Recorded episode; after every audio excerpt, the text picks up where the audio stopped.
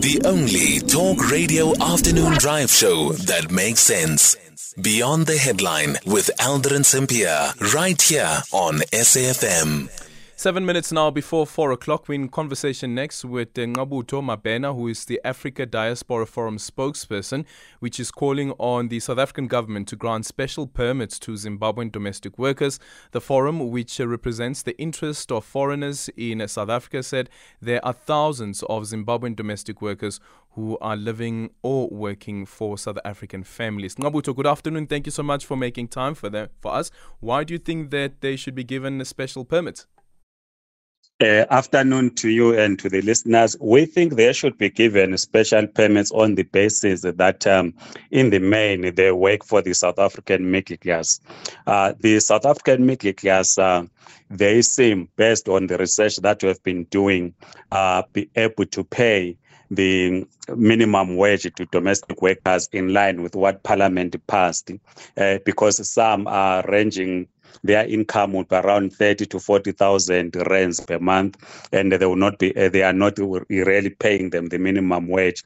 So understanding the economic condition in South Africa also first by the South, Af- South African class, both black and white, and also understanding the need that uh, they need to have a domestic worker who they pay below the minimum wage. While we understand that we should be fighting for the domestic workers to be getting to be paid a minimum wage, but we also realize that they then target migrants, domestic workers who are not documented because they pay them something like uh, 3,000 rands or so, which is below minimum wage. So we're saying because we have identified a particular group of workers uh, and that that uh, South African middle class will is willing to employ, which they are actually employing. So why not go a, first, a, a step further, grant them special permits so that they work here uh, in the country legally? If you look into the 2017 white paper gazetted, it recognized that there are people the, from the SADC region that come and work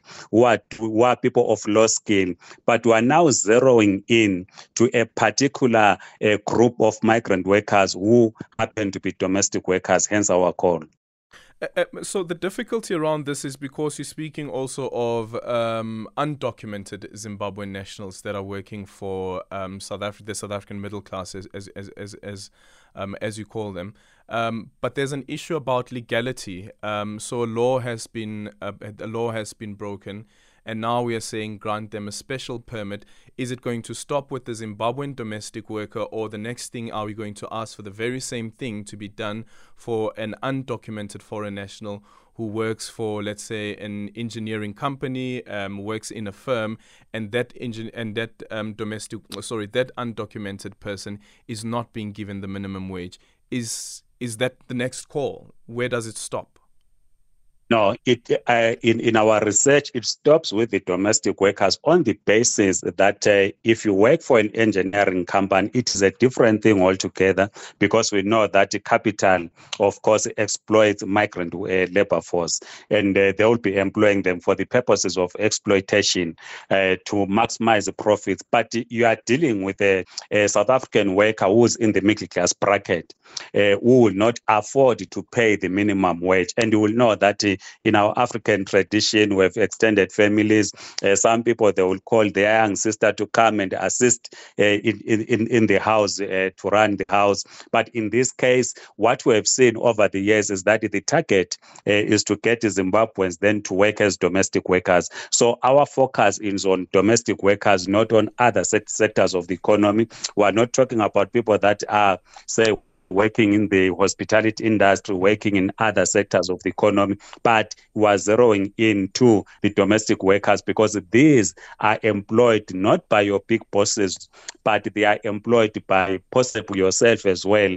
You might be having a domestic worker. Uh, you might actually not be uh, as uh, managing to pay the minimum wage, but you then prefer to pay someone, say, 3.5, which is below the minimum wage. Yeah, but isn't that also exploitation? Um, even though the individual, the family, and so forth, we're not speaking here about big business, but what they are doing is essentially exploiting those people. we, we need to view it from the other angle, mm. right? Because like, like, like we argue and say you have a family that whose income is a 40,000 rands, right? They are paying a bond, they have vehicle installments, they have uh, relatives to support and so forth.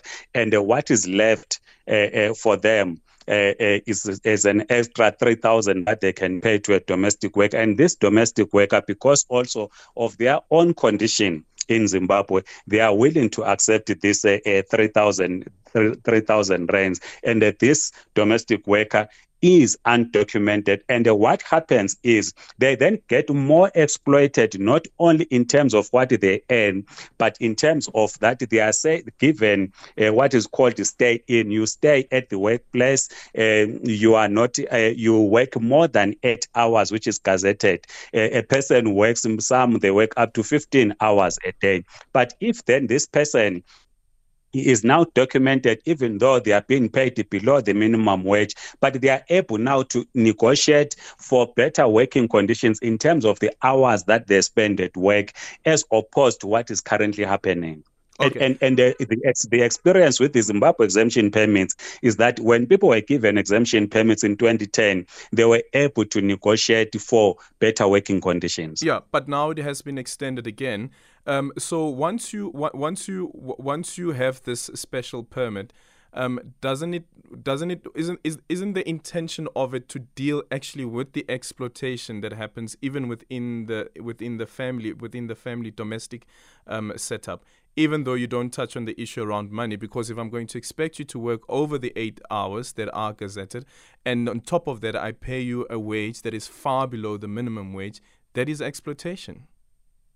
That that that that is exploitation because in the main if if a person is my my load shedding i'm hit by load shedding so you might struggle to hear my network. okay you can quickly uh, conclude your point then I, I, I, was saying, uh, if, if, if the migrant worker, domestic worker is documented, they are able, therefore, to negotiate because uh, in the main, what is happening is that people are told that uh, you cannot walk about in the streets or go to a mall because they are going to be picked up by immigration officials and so forth. And this person is then scared. That's where, uh, in the main, people are being exploited. But if there's this agreement that I pay you 3,000 rands is below the minimum wage, which is the majority are getting, but you work work for eight hours, we think uh, it's a step in the right direction yep. in terms of also addressing the question of exploitation. Do you think that it could lead to more Zimbabweans undocumented coming into the country because there is this special oh. permit for domestic workers?